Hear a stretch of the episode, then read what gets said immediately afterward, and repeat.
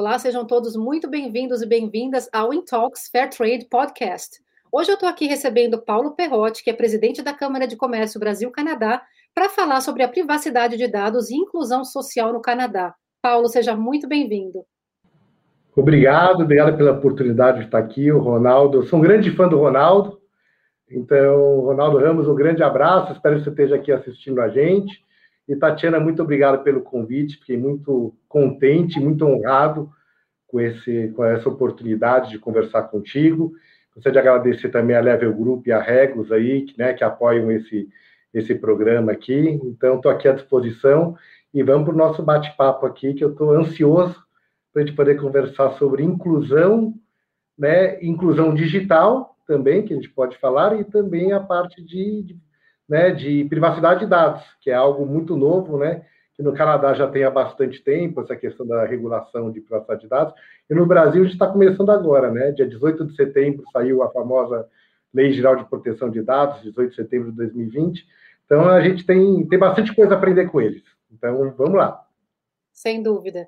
E quando a gente teve a oportunidade de se conectar, né, e, e colocar o Canadá aí na pauta, que nunca teve nada é, sobre o Canadá aqui no Intalks Fair Trade, eu fiquei super, assim, é, feliz, né, bastante satisfeita, porque eu não só tenho amigos que são muito queridos, que vivem no Canadá, como eu estou na divisa, né, eu consigo literalmente mergulhar no lago e chegar em cinco minutos do outro lado, onde está o Canadá e é, conheço, né, pouca coisa de lá, né, não tive oportunidade de viajar muito por lá, mas tenho muita vontade, porque o Canadá, ele, é, especialmente Toronto, né, onde eu tenho aí esses amigos muito queridos, espero que eles estejam aqui, se não tiverem, beijo Lele, beijo Lila, beijo para vocês, beijo para o Fábio, que também está lá em Vancouver, é, tenho amigos muito queridos que vivenciam essa coisa da inclusão no Canadá, né, dessa mistura, dessa, dessa grande abertura que a nação faz para estrangeiros. Eu queria começar, então, falando sobre isso, né? Como é que essa coisa aí, como, como aconteceu que o Canadá começou a ser um país é, que recebe estrangeiros nessa velocidade? Foi sempre assim? Não foi? Você sabe como isso aconteceu? Ah, então vamos, vamos conhecer um pouquinho de, de história do Canadá aqui, né? Acho que vale a curiosidade aqui para a gente poder aprender aqui. O, Canadá é um país tem uma diversidade muito grande de verdade, é um país muito diverso. A principal cidade que é Toronto, né? Que a Tatiana veio aqui a, a comentar que ela conhece, é uma cidade maravilhosa. É, mais de 50% da população de Toronto é de imigrantes.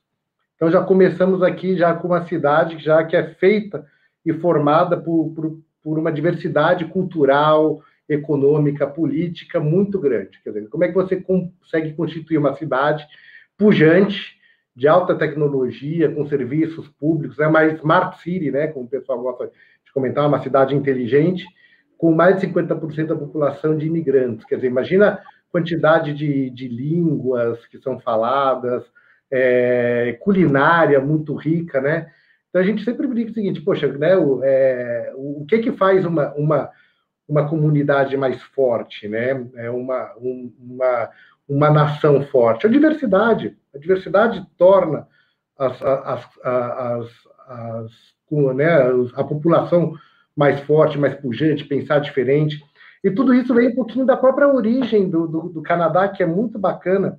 Existia né, a colonização é, inglesa, que era a parte ali de Ontário, onde está inclusive Toronto, existia logo do lado ali uma colonização francesa, né, que é onde está Quebec hoje.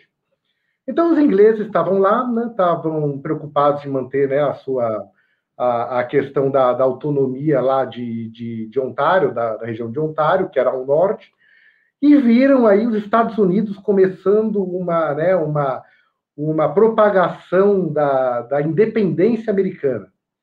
E isso foi meio contagiando e os ingleses viram isso como uma ameaça. E falaram assim, hum, daqui a pouco os franceses vão querer fazer independência também. Vamos antes, nos anteci né, vamos antecipar a isso, vamos chegar nos franceses, vamos trazer eles para o nosso time. E como é que a gente faz isso, né, de uma forma é, que você não, não, não tivesse nenhum tipo de ruptura ou guerra, né? Porque você está querendo trazer alguém para fazer uma união de, de, de, nação. E os ingleses né, de, de Ontário chegaram para os franceses da região de Quebec e disseram assim: olha, se unam a nós, não, não, não entra naquela historinha lá dos americanos de independência, não. Aí, se una a nós aqui que a gente vai dizer, vai fazer o seguinte: a gente vai manter a cultura de vocês. A gente vai manter a língua, vai manter a religião e vai manter a lei de vocês. Então, por isso, você pode vir aqui com a gente. Então, com isso, existe no Canadá, só para entender agora como é que repercutiu tudo isso, no Canadá é um país que tem duas formas de, de lei, a common law e a civil law. Quer dizer, toda a nossa, o Brasil, ela, ele responde ao, ao, ao civil law, que é o direito romano, né? Que tem lá, está na França, que está em Portugal, que está na Espanha, que é aquele direito da lei, né? Da parte escrita, tudo isso. Então, e, e, e Quebec manteve essa característica. Então, existe o, o direito civil que é respeitado nas províncias de ascendência francesa.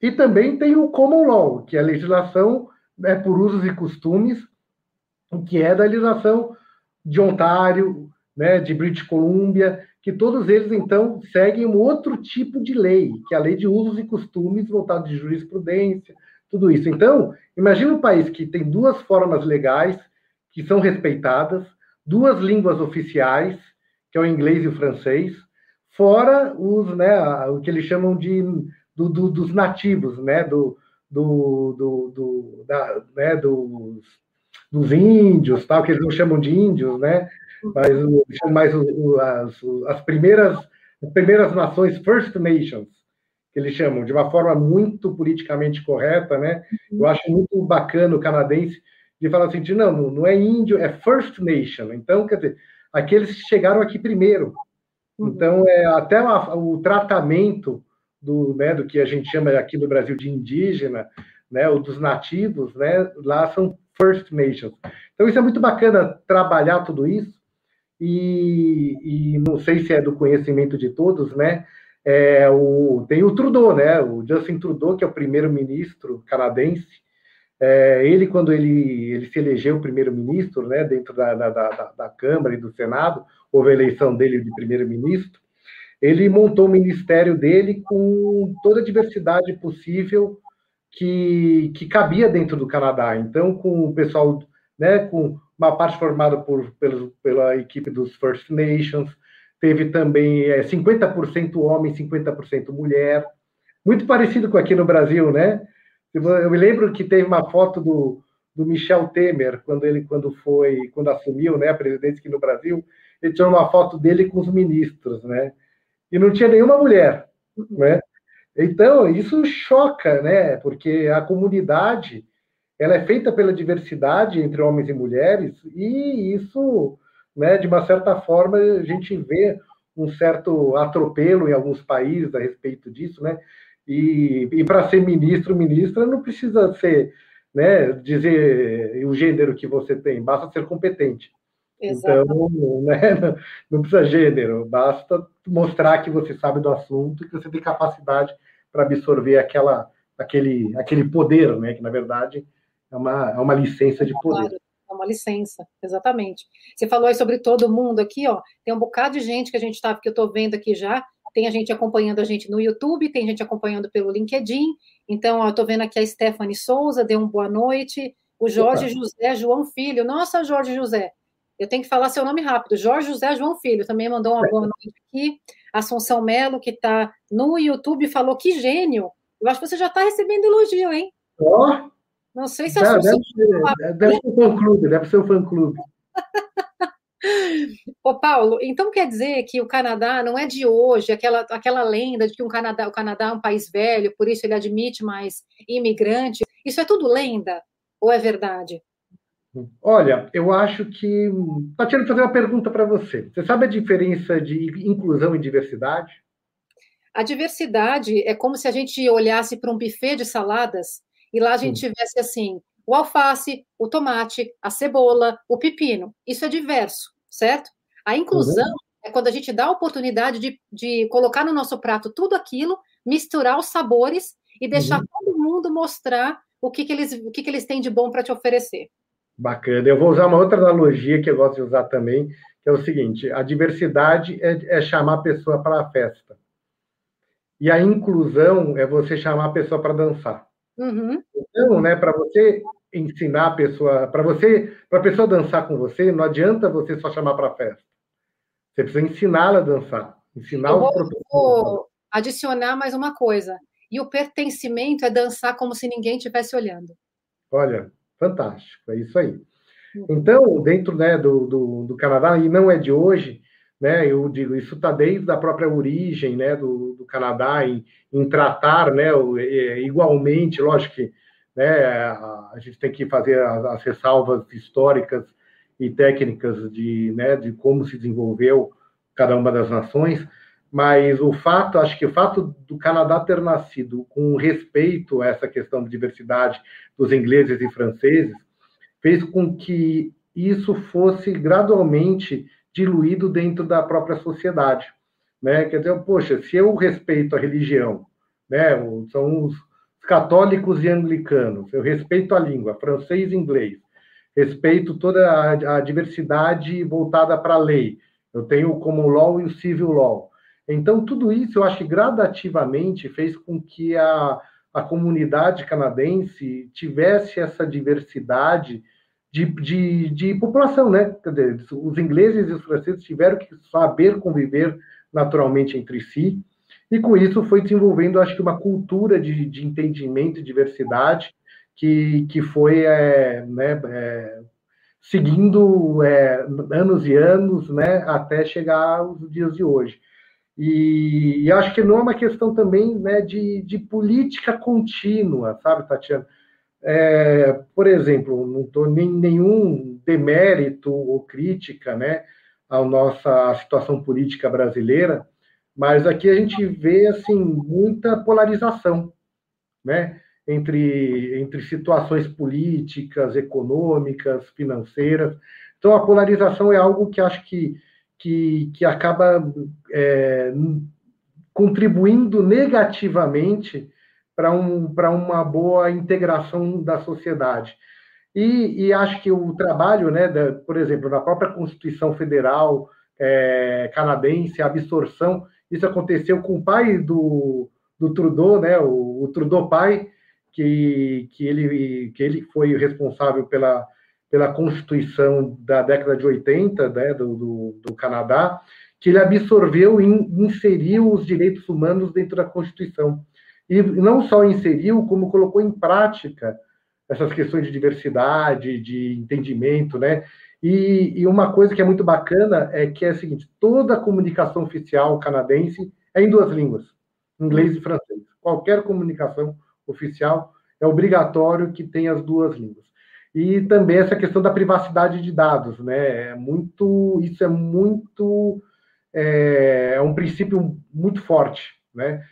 É, tem uma questão, né, do, quando a gente trabalha aqui pela Câmara de Comércio Brasil-Canadá com o consulado, é, a gente vê o tratamento que o consulado dá pela, né, pela, pelo banco de dados, pelos, a proteção que eles dão ao, ao, aos canadenses que moram no Brasil, né? Assim, ah, eles de uma de uma maneira eles oferecem uma lista de cidadãos canadenses que moram no Brasil. Ó, isso aqui é uma é uma questão pétrea nossa aqui. Questão de diversidade sempre é uma questão obrigatória, tanto que na própria Câmara de Comércio Brasil-Canadá a gente tem um regulamento interno lá que não pode ter nenhum evento que seja só mulheres ou só homens.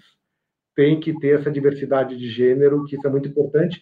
E isso é coordenado também por uma, por uma né, advogada, que é a doutora Esther Nunes, que é muito reconhecida, ex-Pinheiro Neto, né, e ela coordena aqui a nossa Comissão de Diversidade da Câmara de Comércio Brasil-Canadá, que é muito forte, muito atuante. E ela cobra, viu? Ela puxa a orelha da gente, ela diz, ah, esse evento aqui, ó, tá faltando diversidade. E ela policia, eu acho isso muito bom. Então, esse policiamento muitas vezes escapa, né? Quando a gente vê, opa, escapou. Aí eu entro em contato com os organizadores do evento e falo, gente, ó, esse evento aqui tem que ter mais diversidade, não pode ficar do jeito que está, não. Não, espetacular que você mencionou. Eu vou, vou já, já trazer um comentário aqui do Jorge, mas. Oh, boa noite, Ale Valentim.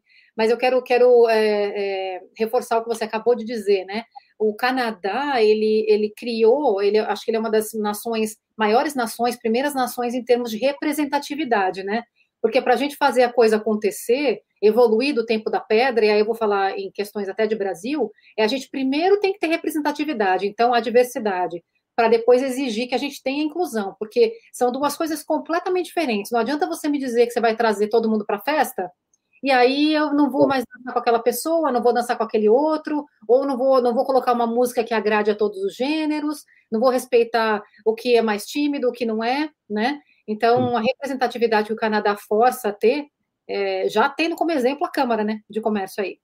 Sim, sim. Nossa, é, é, a própria Câmara, é, nós temos mais de 80 colaboradores e mais de 50% dos colaboradores da Câmara são mulheres. Então, uhum. na Câmara, Casa de Ferreiro espeta de ferro, viu? Não, é, não pode gente... deixar só mulher, hein, Paulo, também. Hã? Não pode deixar virar só mulher também, senão aí. Não, virou... não, também não. Também a gente tem que equilibrar, buscar o equilíbrio aqui, porque né, o, o tem o he for she, né, também, né, o, são os homens que têm aí a, a questão da, da, da, diversidade, que lutam por ela, e eu posso dizer que eu sou um, um defensor, sim, e eu vou te, eu, eu, eu, peço licença, se puder, de fazer uma, apresentar uma, um slide de uma, de, de como é que o Canadá trata a questão de diversidade de, de, de várias formas, e depois eu vou entrar numa questão muito importante, que, que é a questão da inteligência artificial. Posso colocar um slide, produção? Pode. Deixa eu só colocar o comentário do Jorge aqui antes, para não deixar ele aí no limbo. O Jorge, o Jorge José João Filho disse o seguinte: muito interessante conhecer um pouco mais da história do Canadá. Não é à toa que é uma nação tão evoluída. Sua origem foi construída pluralmente. Manda o slide aí, produção. Estamos vendo. Então tá bom. Esse aqui é a forma que é o que eles chamam, né, do, do, do Gender Based Analysis Plus, né? Quer dizer, é uma é um, é um pantone, né? A gente brinca é um pantone de possibilidades onde você não inclui só a questão do gênero para analisar uma, né, do, do que uma pessoa é feita, vamos dizer assim, né? Então, tem todas as variáveis que impactam culturalmente, impactam também a própria, né, o DNA da pessoa, né, a raça, etnia, religião, idade, alguma, alguma é, patologia, geografia, cultura, né, é, parte educacional, então orientação sexual. Então não é só você dividir a, a, né, as pessoas pelo simplesmente masculino ou feminino, mas você ter também outras formas de diversidade, de entender aquela pessoa de uma forma complexa. Mas você sabe para que, que é principalmente usado esse tipo de ferramenta? Não. Para saúde. Hum. Porque a partir do momento que você começa a entender um pouco melhor sobre a forma, as patologias, por exemplo, tem patologia que assola principalmente um tipo de raça. Uhum. Então, você vai lutar principalmente para ter uma melhoria naquele tipo de tratamento que é voltado para uma raça e que é né, para ter um desenvolvimento voltado para trabalhar melhor a inteligência artificial. Né? O que é inteligência artificial, Tatiana? É nada mais é do que o, o, o que comumente o pessoal chama de machine learning. Né? Machine learning é uma máquina que pega algoritmos e vai repetindo hábitos, usos e costumes sobre um, um, um sobre um, um, um, assunto, por exemplo. Uhum. E é assim que ele acumula milhares e milhares de, de repetições sobre aquele assunto, ele tem um viés condicionado. Né? Como nós mesmos, né? Nós também temos vieses condicionados, porque nós temos o, o, o padrão de absorver uma informação e enquadrar dentro daquele, da, daquela caixinha que a gente conhece, né? Que é o viés condicionado. Quer dizer, quando chega uma informação, a gente automaticamente já enquadra aquilo, né? Ou, ou no assunto, ou em um preconceito que nós temos, para a gente absorver melhor aquela informação. E a inteligência artificial funciona da mesma forma, né? Então, são algoritmos repetitivos e aí, como que, que acontece se você tem um ponto fora da curva? Você vai tratar aquela pessoa igual? Né? E aí começa a ter problemas com, com a questão da gestão do machine learning, né, da inteligência artificial, quando começa a repetir muito um, um fato, um ato, e isso trai, pode trazer uma, uma, uma atividade preconceituosa automatizada. Uhum. E aí pode aí ter vários tipos de prejuízos, né? Sobre até, né? Tava, tá, a gente estava comentando aqui um pouco antes sobre né, a questão de hábito de consumo, né? Uhum. Então, tinha aí na né, década de 90 o conceito de data warehousing, né? Que na época agora virou Big Data, né? As coisas, os nomes vão mudando, mas a, as, a, os conceitos, na verdade, são muito fortes em cima de hábito de consumo, né? Ou é. então hábito, ou um viés condicionado, né? Que existia lá a, a, né, o hábito de consumo de fralda e cerveja, né? Não quer dizer que quem bebia muita cerveja fazia muito xixi e aí tinha que usar fralda, mas sim que, que, a, que as mães né, solicitavam aos maridos que fossem aos supermercados comprar é, fraldas para os filhos, eles aproveitavam e compravam uma cervejinha né, por tabela, já que estavam no supermercado, e aproveitavam e compravam o pacote inteiro. E aí tiveram essa ideia de colocar né, o, o departamento infantil perto de cerveja e do departamento masculino para aproveitar essa venda de impulso. Né? E a partir de então, né, a gente, desde a década de 90 agora, nós viramos blocos de informação, né, Tatiana? É, e a gente estava mesmo falando aí agora há pouco, gente, pessoal que está seguindo aí pelo YouTube e pelo LinkedIn, o quão agora vai ficar delicado, né? É, eu estava contando aqui para o Paulo que aqui em Michigan, quando a gente vai ao supermercado, e o, o, isso já é bem comum aqui nos Estados Unidos, você usa o teu celular para ir escaneando, né? Para ir é, escaneando os códigos de barra dos produtos, e aí quando você chega no caixa, você só aponta o seu celular para um código de barra que está no caixa, que é o que chama self-checkout, que é o checkout por você mesmo. É, você não fala com ninguém, não passa no mercado, não dá para a moça né, ou para o moço é, passar as suas compras, e aí transfere toda a tua compra para o caixa, você paga ali e vai embora. O que acontece é que aí os mercados estão usando toda a inteligência artificial, que, que o Paulo é, é, super especialista nisso, e não só por causa do Canadá, mas por causa da tua, da tua empresa, né? É, eles come, começam a mandar para a gente descontos naqueles produtos até aí é tudo maravilhoso, mas o que o Paulo estava mencionando, que eu acho espetacular e estava provocando a nossa conversa antes de da gente entrar live aqui, é que agora vai começar a criar o viés inconsciente do machine learning, né? A máquina vai, vai ficar enviesada. Então, por exemplo, se é porque eu comprei um batom, significa que eu vou gostar de um esmalte? Se é, provavelmente não, né? Talvez eu não use esmalte, mas só use batom. Só uhum. porque eu sou mulher, será que eu tenho que comprar produtos femininos? E se eu não me identifico com o sexo do meu nascimento? Então, agora é. a máquina vai começar a precisar. É... Nossa, vai ser um desafio, né? É... Vai ser um desafio. E vai ter muito problema, sim, dessa questão do, do preconceito, né? Da, da, né? da automatização dos processos, porque vai, vão, vai ocorrer, sim, muitas ofensas. Eu, estava até brincando, né? É, supondo que você é uma pessoa vegana, né? Aquela vegana é, radical, e você recebe uma promoção de, de, de rodízio, de churrascaria, né? Isso para um vegano é uma ofensa, né? Como é que alguém recebe um, né? Eu vou receber eu, eu que sou vegano, né? É, né realmente e acredito naqueles na, na, na, nos princípios né, do veganismo, que, é, que são importantes e têm que ser respeitados, uhum. alguém oferece um, né, uma, uma, um, um desconto de 50% num rodízio de carnes. Né? É, isso, para mim, é um, é, um, é um spam agressivo. Né? é agressivo, assim, passível até, eventualmente, de uma, de uma ação judicial, algo do gênero, que realmente, né, pela pela própria, né, no, no, Canadá existe, no Brasil também, agora com a Lei Geral de Proteção de Dados, existe a responsabilização daquele que não trata os dados corretamente, né, que não protege os dados da forma que tem que proteger. Então, é, existe uma máxima aí que né, o pessoal está falando que os dados é o novo petróleo, né, o petróleo da, da do, do futuro. Então, dizer, quanto mais você tem dados, mais informações você tem, melhor você vai produzir a sua né, mais assertivo você vai ser na sua promoção, no seu trabalho, nos recursos humanos, na seleção de candidatos. Né? Uhum.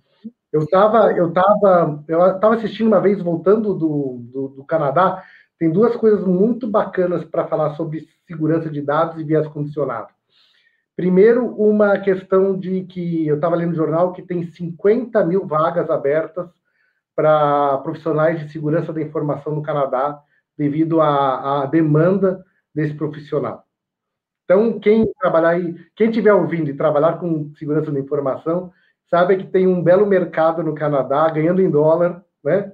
E pode aí fazer né, aplicação aí para uma, uma vaga no Canadá sobre, sobre essa parte de tecnologia. E a segunda foi em um voo, né, quando eu estava voltando do Canadá, que eu me deparei com, um negócio muito, muito, que não tem resposta, que era o seguinte, né, isso era uma loja de varejo americana, muito famosa, eu não vou dizer nome, uma loja de roupas, que ela só contratava pessoas que eram bonitas, pelo padrão ocidental americano de beleza. E aí existiu, e aí a discussão, e foi uma discussão mesmo, quer dizer, não tinha uma conclusão. Seguinte, ah, pessoas bonitas como vendedoras, vende mais? As pessoas reconheciam, tipo, vende mais. Então, é uma prática comercial ética ou você tem que incluir as pessoas culturalmente consideradas feias para você defender uma questão de diversidade? Então, você também tem um choque também dessa questão de, de, de atividade comercial. Então, não é uma questão fácil, tipo, ah, vamos trabalhar com diversidade, que diversidade é bonito, né? inclusão é, é bacana é bacana, sim, é legal, mas até que ponto é, existe o legal, o ético, o imoral ou o antiético? Uhum. Né? É uma... Isso é, é, é uma discussão que as próprias pessoas que, que, que, que entenderam no primeiro momento que era uma atividade antiética, mas eles admitiam, mas isso é legal. E, eu não, e, e como é que eu posso impedir isso? É, é, um, é um fator de, é, uma, é um fator de consumo. Né? Então, existe um estudo que diz que pessoas bonitas vendem mais. Que Nossa, coisa horrível, né? Mas é, é, é, não tem resposta. Não tem não resposta. E ainda mais falando aqui dos Estados Unidos, que é, o teu direito privado, o teu direito como empresa privada, ele, ele prevalece. Né? É. Eu, um, um, dono de uma loja ele tem direito de negar você a entrar né? E ele pode ser processado por discriminação e tudo mais, mas ele tem direitos dentro da propriedade dele, né? A questão da propriedade nos Estados Unidos é muito forte. Eu tenho alguns comentários e uma pergunta aqui. É, deixa eu ler os comentários aqui. Ó, a Alessandra Valentim está dizendo: a Bianca, minha norinha, trabalha com o Perrote. Opa! Muito pela oportunidade que ele proporcionou para ela em privacidade de, dados. Eu não sei se a Alessandra te conhece diretamente, Paulo, mas a Alessandra foi minha vizinha e é minha amiga até hoje. Ela foi minha vizinha, sei lá, 10, 11 anos atrás, porque eu me mudei para cá faz cinco anos, a gente morou como vizinha cinco anos, né? E olha que coincidência. Coincidência, que bacana. Poxa, Melhor é que fazendo as coisas certas, porque senão a gente está lascado.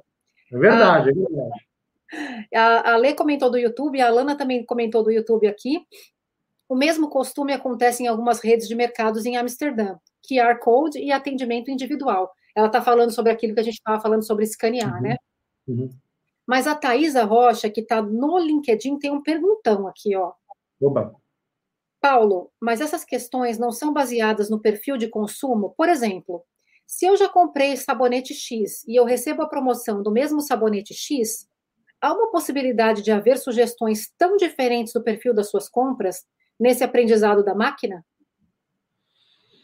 Eu diria que é o seguinte, antes eu acho que não existe certo ou errado também na questão né, da oferta, o hábito de consumo. O que eu entendo é que para você chegar nesse ponto, você tem que ser claro com o cliente. Você tem que dizer o seguinte, olha, eu faço o teu estudo. Você quer que eu continue analisando o teu hábito de consumo? Porque eu vou prover melhores soluções para você. Só que o que eu entendo que o que acontece hoje é que as empresas elas não estão dando a opção para o consumidor. Hum. Elas estão empurrando, porque para elas é importante o seguinte: para elas, é, é, eles trabalham por estatística. Né? Ah, eu posso errar 10%, mas se eu acertar 90%, eu tô, eu tô feliz. Mas os 10% vão ficar muito tristes e muito infelizes e vão se sentir lesadas. É, eu, a gente tem que buscar, eu, eu, quando eu faço um trabalho de privacidade de dados, aí eu começo a trabalhar, e o cliente começa a falar assim: puta, Berote, tem muita coisa para fazer, pelo amor de Deus. Eu pergunto: você quer passar com nota 5 ou quer passar com nota 10? quer passar com nota 5, eu faço você passar com nota 5. Eu posso abrir mão de um monte de processo, um monte de, de ideia, você vai passar, vai passar do nota 5, você não vai absorver nada, mas você vai passar. Você vai ter lá toda a política de privacidade, política de contingência, resposta a incidentes. Você passa, mas é o seguinte: você quer realmente absorver a informação, fazer o negócio correto, direitinho, né? Você quer tirar nota 10? Então, para você tirar nota 10, primeiro, você tem que dar opção para o cliente, para o consumidor, para aquela régua né, que a gente colocou ali do, do, né, do Canadá, de como é que ele analisa o, o, gênero das pessoas, e não é só homem e mulher, tem muito mais do que só, que só isso, né? É, falar só isso é, parece brincadeira, né? Mas é isso, mas é verdade, né? É homem e mulher e muito mais. E muito mais. Muito mais, e muito mais.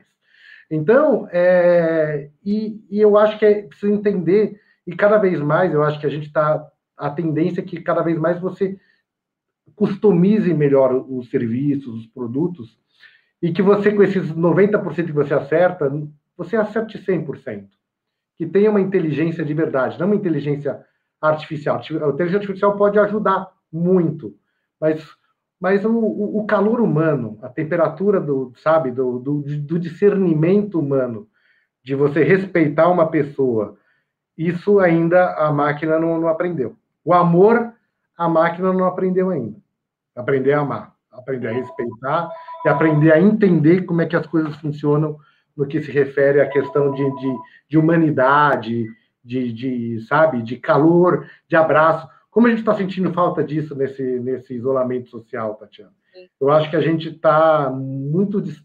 Eu acho que é na questão de tecnologia a gente avançou muito, a pandemia avançou muito no que se refere à, à tecnologia. Mas eu acho que essa questão humana e o tratamento do ser humano, o entendimento do ser humano, né? Aquela, né, é, é, que tem a máxima aí nos Estados Unidos do, dos jogos de basquete, né? É, vidas negras importam, né? Vidas negras importam, mas não são só vidas negras, todas as vidas importam. Uhum. E todas elas são importantes. E todas elas, e não podemos deixar ninguém morrer ou perder a esperança. Né? Uhum. Eu, tá sim, estou encantada com o que você está falando, e você citar aí é, o Black Lives Matter, né, que é vidas... É, aqui a gente fala preto, né? No Brasil parece que preto é uma ofensa, aqui nos Estados Unidos a gente fala preto da cor preta mesmo. Então, uhum. quando eu me refiro a uma pessoa que no Brasil eu diria negro, aqui eu digo preto. Então, uhum. vidas dos pretos importam. Em português é pesado, né?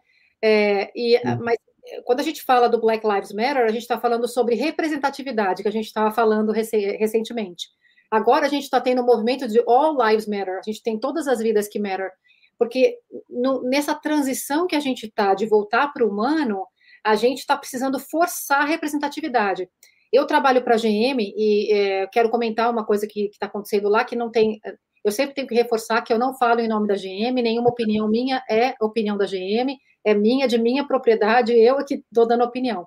Mas dentro da GM existe um processo de diversidade extremamente forte de dar um orgulho assim tremendo. E a gente está tendo é, palestras agora de, da, de, de, de do, do, dia da, da, representatividade transgênero. E, uhum. e aí estamos todos aprendendo o que você acabou de falar, né? Que existe o sexo determinado no momento do, do, do nascimento, que uhum. a gente tem masculino e feminino determinado no momento do nascimento. E depois a gente tem o gênero, e depois a gente tem a orientação, e depois a gente tem muito mais. Por que estou citando esse exemplo? Porque agora é hora de ganhar representatividade para o transgender, para depois a gente é, fazer com que todas essas pessoas sejam incluídas. E fazendo mais um comentário sobre o que você falou, que, que toca muito meu coração, que é a gente agora que. É, é como a roupa dos anos 80, né? Quem é dos anos 80 aqui, levanta a mão. A gente achava a roupa legal, daí começou a ficar brega, agora voltou. Agora também voltou boca de sino, dos anos 70. Então, eu acho que a gente era humano, a gente se afastou. Quando eu falo era humano, não me entenda mal. Aí a gente se afastou e agora a gente está fazendo o movimento de voltar. Eu sinto muito isso aqui nos Estados Unidos, muito. A gente está fazendo o movimento da conexão de volta. E tudo é cíclico, né? Mas tomara que o movimento da conexão seja para ficar. E uma última coisa para eu te devolver a palavra. Eu tenho um filho de 23 anos. E é assim, maravilhoso ver como a cabeça do meu filho ela é completamente diferente do que a cabeça dos meus pais e eu aqui no meio, né? Para o é. meu filho, é absolutamente. Não existe discussão de diversidade com ele, porque ele já entende a inclusão, né? Uhum. Não existe discutir é preto, é branco, é gay, é lésbica, é transgênero, é, a, a, sem gênero, né? Não existe isso. Para ele é sobre inclusão, né? É. E eu agradeço que as novas gerações estão entrando assim. Eles não veem, eles não veem essas diferenças. Né? É verdade, é uma questão educacional, né? Eu acho que a é, é, eu entendo, eu sempre fui um, um, adepto e se um dia eu fosse político, né? Graças a Deus não sou, mas se um dia eu fosse, assim, é, a base está na educação, né, Tatiana? Assim, é onde você, onde você realmente tem as pilares da sua sociedade. Uhum. Se você não valoriza o professor, não valoriza o, né, o aprendizado em si, as metodologias, é, realmente os pilares ficam fracos. Eu acho que a gente tem, se nos Estados Unidos a gente está, a gente precisa trabalhar bastante isso, questão de educação. Aqui no Brasil a gente ainda está, a gente ainda ainda a má educação é utilizada politicamente como uma forma de desvirtualização da realidade, né, de manipulação. Então, eu sei que é um pouco forte isso, pode ser que cause aí algum desconforto em algumas pessoas, mas a grande verdade é essa. Eu acho que é um investimento, e tem uma questão que acho que é uma realidade nossa também, que é o seguinte: é, você, para você mostrar serviço na, na, na, política, você tem quatro anos, né? No máximo oito, né? Para você formar uma para você formar um país educado, você precisa no mínimo 20 anos. Né? Então, você vai optar o quê? Por construir estrada ou, ou trabalhar, na, ou trabalhar com educação? Que é onde vai realmente dar o pilar da, né, do, do, da, da, tecnologia, do valor agregado, né? Não vender commodity. Uhum. Né? Vender commodity você não tem valor nenhum, você vende pelo, pelo menor preço possível, né? E, e tá aí uma, uma um, né, foi feito uma, você mora nos Estados Unidos, você sabe disso, né? Foi feita uma, uma, uma, uma brincadeira se a Califórnia virasse um país independente, ela estaria entre os cinco maiores países do mundo. Por quê? É. Por quê? Porque ela tem valor agregado, ela tem tecnologia, é, é, ela não, é, ela não tem nenhuma grande indústria. A indústria dela é a indústria de tecnologia. Indústria aqui, ó, da cabeça. É o que, assim, é, a gente falando aqui sobre, até vou, vou virar o shift para o Canadá, né, que você estava falando sobre imigração, eu queria saber como é que os brasileiros, né, estão lá no Canadá, é, é o que magoa né, do Brasil, porque as mentes pensantes querem ir embora. Né? É. Então, é, é o que está acontecendo e é o que faz muita gente ter interesse no Canadá, por exemplo, que você acabou de falar. Você falou 50 mil vagas para. 50 mil foi esse o número que você deu? 50 mil vagas, isso, para segurança. Me conta como é que como é que é a receptividade para os brasileiros no Canadá? Como é que acontece essa coisa assim? Você Pode... Ah, é, o brasileiro é muito bem recebido, né? Graças a Deus.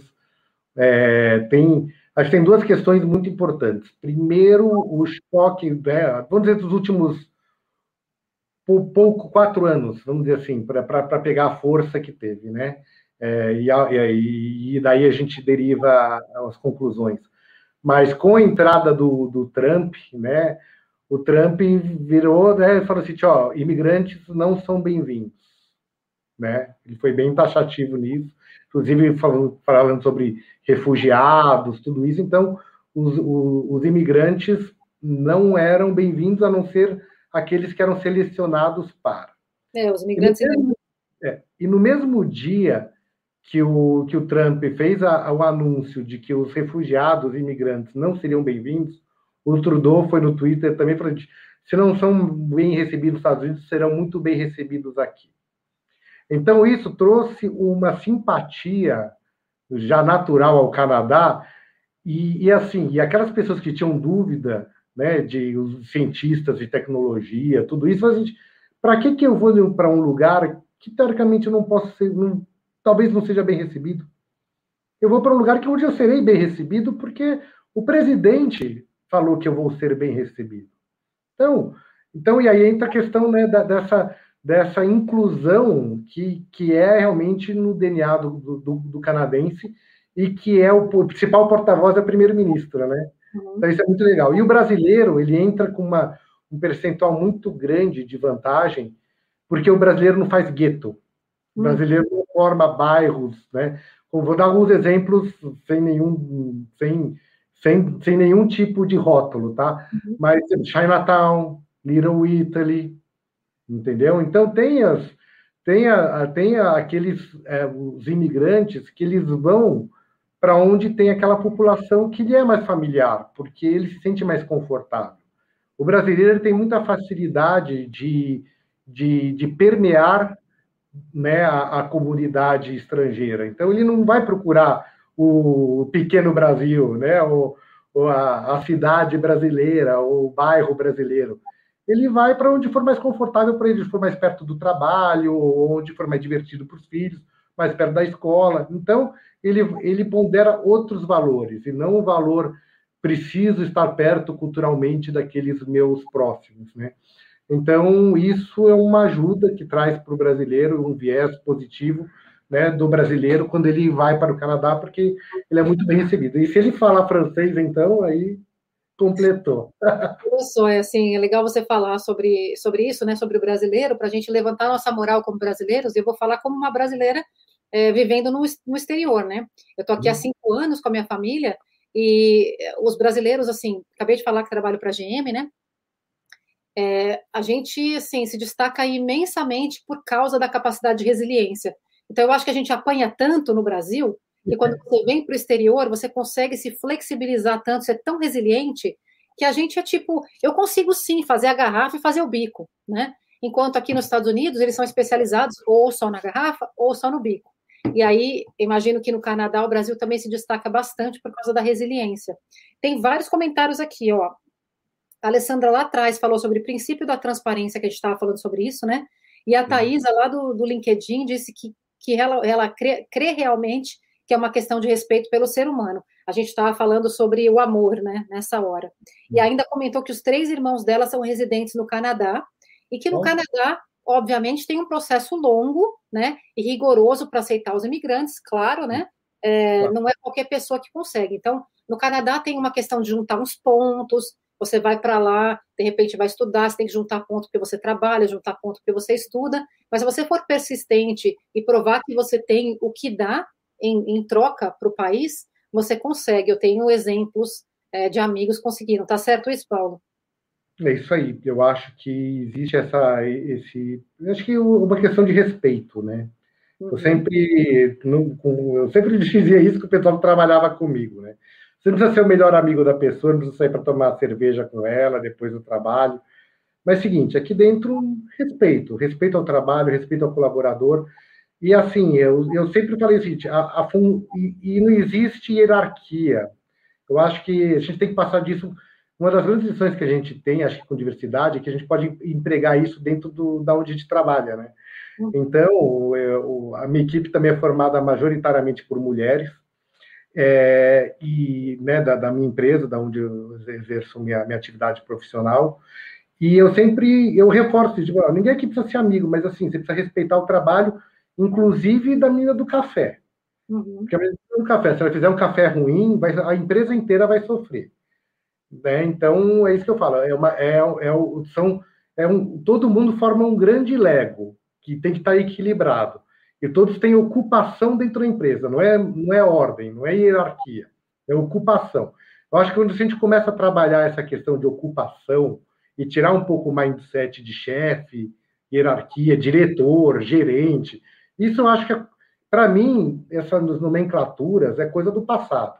Uhum. As pessoas têm que exercer funções, atividades, e a, a partir daí, eu acho que o RH precisa trabalhar muito em cima disso, para fazer com que a atividade das pessoas seja, seja é, por ocupação, por performance, né? É, primeiro, né, aqui ainda está, infelizmente, aqui no Brasil, comparado aos Estados Unidos, nem se fala, mas é, aqui no Brasil a gente ainda tem um negócio chamado consolidação das leis do trabalho. Um demérito com a lei, a lei protege o empregador, muito bom. Mas é o seguinte, é a mesma lei que trata do, da pessoa que trabalha no chão de fábrica, é a mesma lei que, tra, que trata o empregado de alta capacidade que desenvolve software ou que trabalha com inteligência artificial, que tem outro tipo de conceito colaborativo com a empresa. Então, aí eu faço um apelo né, de que nós temos que evoluir. Naquele, não adianta ficar com esse protecionismo, e aí entra aquele viés condicionado errado de que a, né, as leis trabalhistas ajudam o empregado. Por quê? Porque vamos naquele no, no, no artigo da Constituição lá, tratar igual todo mundo, mas tratar igual os iguais e desigual os desiguais. Foi isso que eu aprendi na minha faculdade. Aqueles que são desiguais, que são diferentes, que têm uma capacitação diferente, tem que ter o um diferenciamento pela lei também, sabe? Não é que todo mundo todo mundo é empregado, todo mundo tem que se submeter à mesma lei, porque são todos iguais e têm a mesma capacidade. É meritocracia, né? Meritocracia por ocupação, uhum. entendeu? E não mais por questão de jornada de trabalho, né? Você vê que o pessoal que trabalha com tecnologia, a jornada é totalmente invertida. Ele trabalha mais à noite que de manhã, não tem que bater ponto. Bater ponto.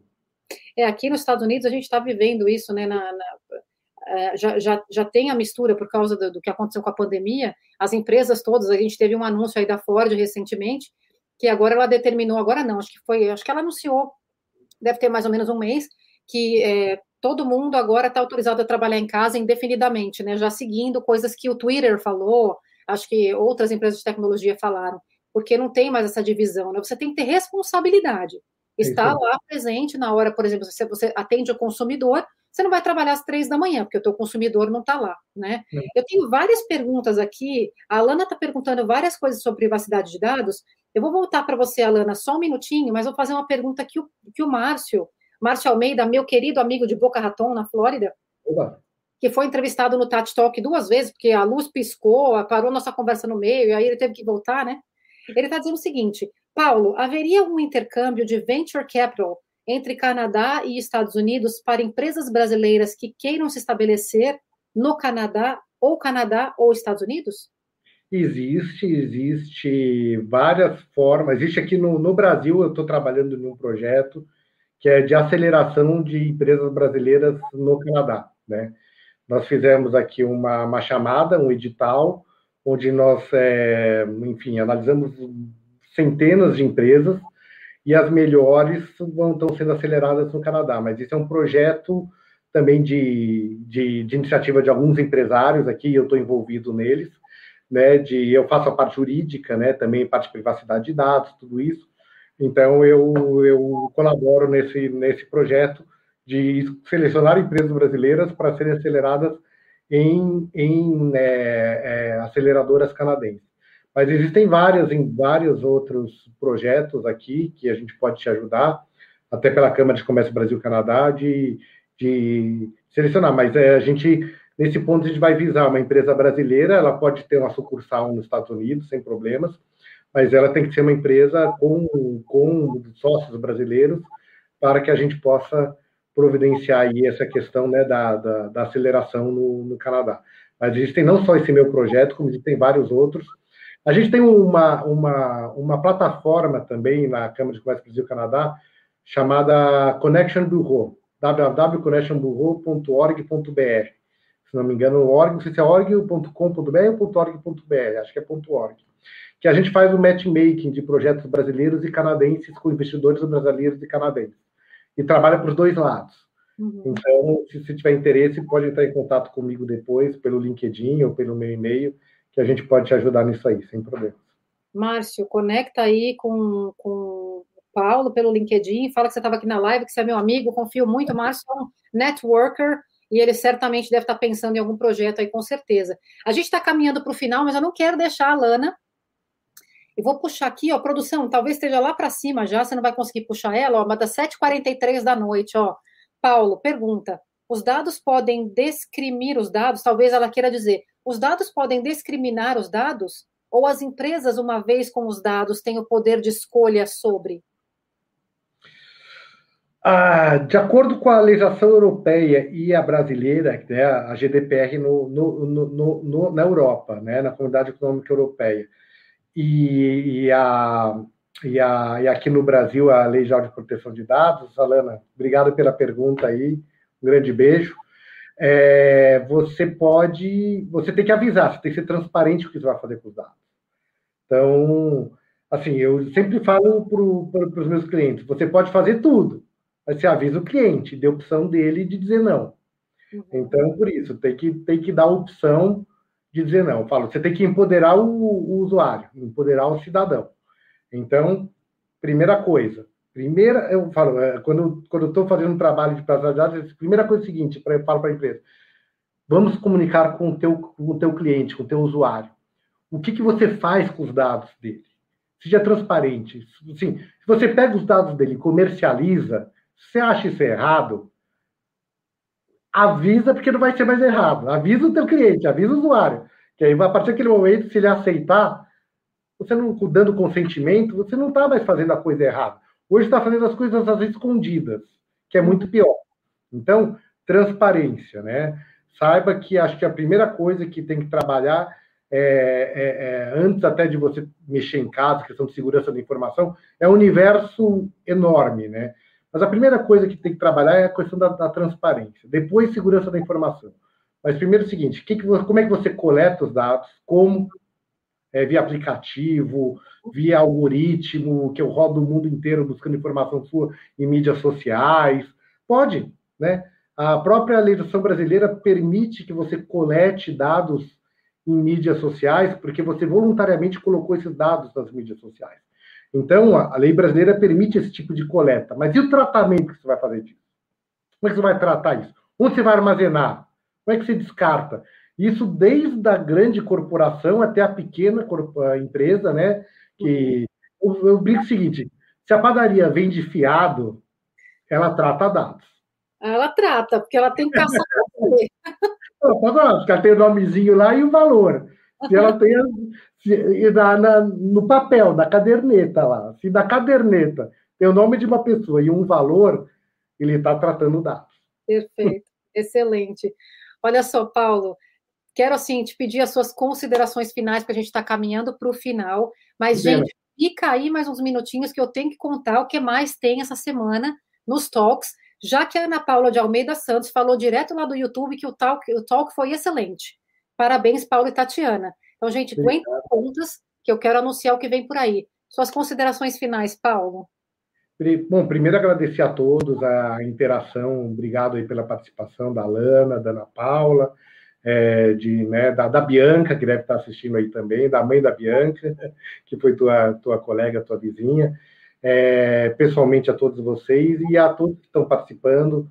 É, fica aqui, acho que alguns, alguns alertas e algumas recomendações é, vamos nos policiar né, no, no, que se refere a, a, ao ser humano. Né? Eu acho que é, nesse ano passado é, a gente aprendeu muito, né, questão de né, do Covid, né, do tratamento das pessoas, nós fomos abalados psicologicamente, né, é, pessoas ficaram deprimidas por causa disso, né, o desafio de trabalhar em casa com as crianças, eu tenho dois filhos uma filha maravilhosa de seis anos, Alice, e o Nicolas de dois aninhos, que faz uma bagunça aqui em casa. Né? Então, é, o desafio de, de, trabalhar em casa é algo muito, para mim, foi muito complexo, porque eu chegava em casa e dava aquela relaxada. Né? Agora você, você sai do trabalho e você está em casa. Como é que você né, desarma toda essa questão né, da carga do trabalho dentro da tua casa? Então, isso, eu acho que a gente foi muito impactado em 2020 eu acho que a gente tem que se policiar e trabalhar com a, com a tolerância mesmo, sabe? De entender um pouquinho o outro, se colocar um pouco no, no, no, nos pés, né? O americano tem uma, tem uma frase, né? Se colocar no sapato dos outros, né? Então, isso. Então, acho que a gente tem que se colocar um pouquinho na posição da, das pessoas e, entender um pouco que elas não estão no seu normal hoje, né? Elas estão impactadas, né? é, pessoas próximas estão morrendo, estão doentes. Né? Quem não teve aqui alguém que, que sofreu algum, alguma, algum viés, né? alguma, alguma notícia triste de alguém do, do seu lado e você foi impactado por isso? Então, acho que essa questão da diversidade entra também nessa questão da tolerância, sabe, com a pessoa, de entender, de entender o momento dela, às vezes uma resposta mais ríspida, né, da pessoa, sabe, releve, pense no positivo, pense para frente. Não guarde, não, não, não vamos guardar as coisas, né? É, vamos falar de proteção de dados, né? As coisas ruins, pessoais, nossas, não vamos guardar, vamos descartar. Esses dados não são bons para serem guardados. Vamos guardar questões, sabe? É, eu sou uma pessoa religiosa, acredito em Deus, vamos acreditar aqui que Deus está do nosso lado, está resguardando por nós e vai, e vai sempre nos proteger, ou nos protege e sempre vai nos proteger. Então, né, muito, muita consciência.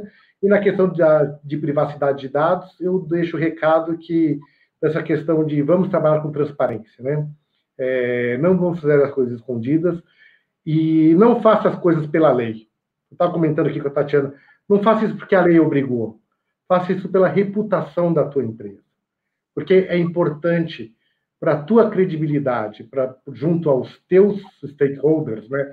clientes, acionistas, colaboradores, entender que você zela pelos dados do seu cliente, dos seus empregados, dos seus fornecedores. Isso traz um valor muito grande. Por quê? Porque você está cumprindo a função social da empresa, que é trabalhar com a coletividade. Né? A empresa não existe por si só, não existe por ela. Para mim, a empresa não existe para dar lucro. Ela existe para cumprir uma função social. E a função social é trabalhar bem, cumprir bem a lei, né? É, trabalhar com diversidade. Lucro, é, é, tem que buscar o lucro, é, é, mas é possível buscar o lucro. Fazendo certo. As regras, é, fazendo a, e não só cumprindo as regras, mas cumprindo a ética. Né? Essa questão de vou fazer isso não porque a lei manda, vou fazer isso porque é uma reputação. Eu cumpro a minha reputação e quero e todos cumpram comigo. Então, você que é empresário, que cumpre a regra, faça os outros cumprir a regra. Se você cumpre com a privacidade de dados, faça com que as pessoas que estão, são seus fornecedores, que são seus prestadores de serviço, cumprem a regra também. Porque um que contamina, você também pode ficar com ser contaminado. É Veja aí o Covid, né? É. Um, uma pequena contaminação, olha o que aconteceu com o mundo. Então, vamos trabalhar numa corrente do bem. Corrente do bem pessoalmente e corrente do bem profissionalmente. É isso. Stephanie, obrigado também, Stephanie, pela, pela colaboração aqui. Respeito muito o seu trabalho e parabéns pelo trabalho que você fez aí de privacidade de dados. Tem bastante gente comentando muita coisa legal aqui. A Thaisa Rocha, direto do YouTube, falando parabéns pela live. A Alessandra Empatia, palavra de ordem. Também dizendo aqui que a gente arrasou aqui nesse talk. O que eu gosto de dizer é o certo é certo, mesmo que ninguém esteja fazendo. E o errado é errado, mesmo que todo mundo esteja fazendo. Paulo, quero te agradecer imensamente. Pessoal, fica aí para anunciar o que vem por aí, os próximos talks. Eu estou honrada do papo com você.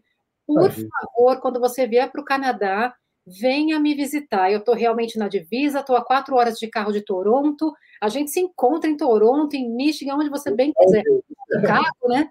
Quem, sim, quem vai ficar triste de ir para Chicago? Então, muito obrigada. Eu não conheço Chicago, então é bom, vou conhecer Chicago. A quatro horas e, da minha casa. E outra coisa, quando eu vier para o Brasil também faço questão também de me avise para a gente tomar um café ou qualquer outra coisa que você goste, a gente vai vai vai vai curtir aqui no Brasil. Uma, Muito obrigada. Uma, uma cerveja, fica à vontade. Muito obrigada a todos vocês pela presença. O papo foi delicioso. Paulo, muito obrigada. Obrigado, Tatiana. Estamos aqui à disposição para o que for necessário e qualquer coisa é só chamar.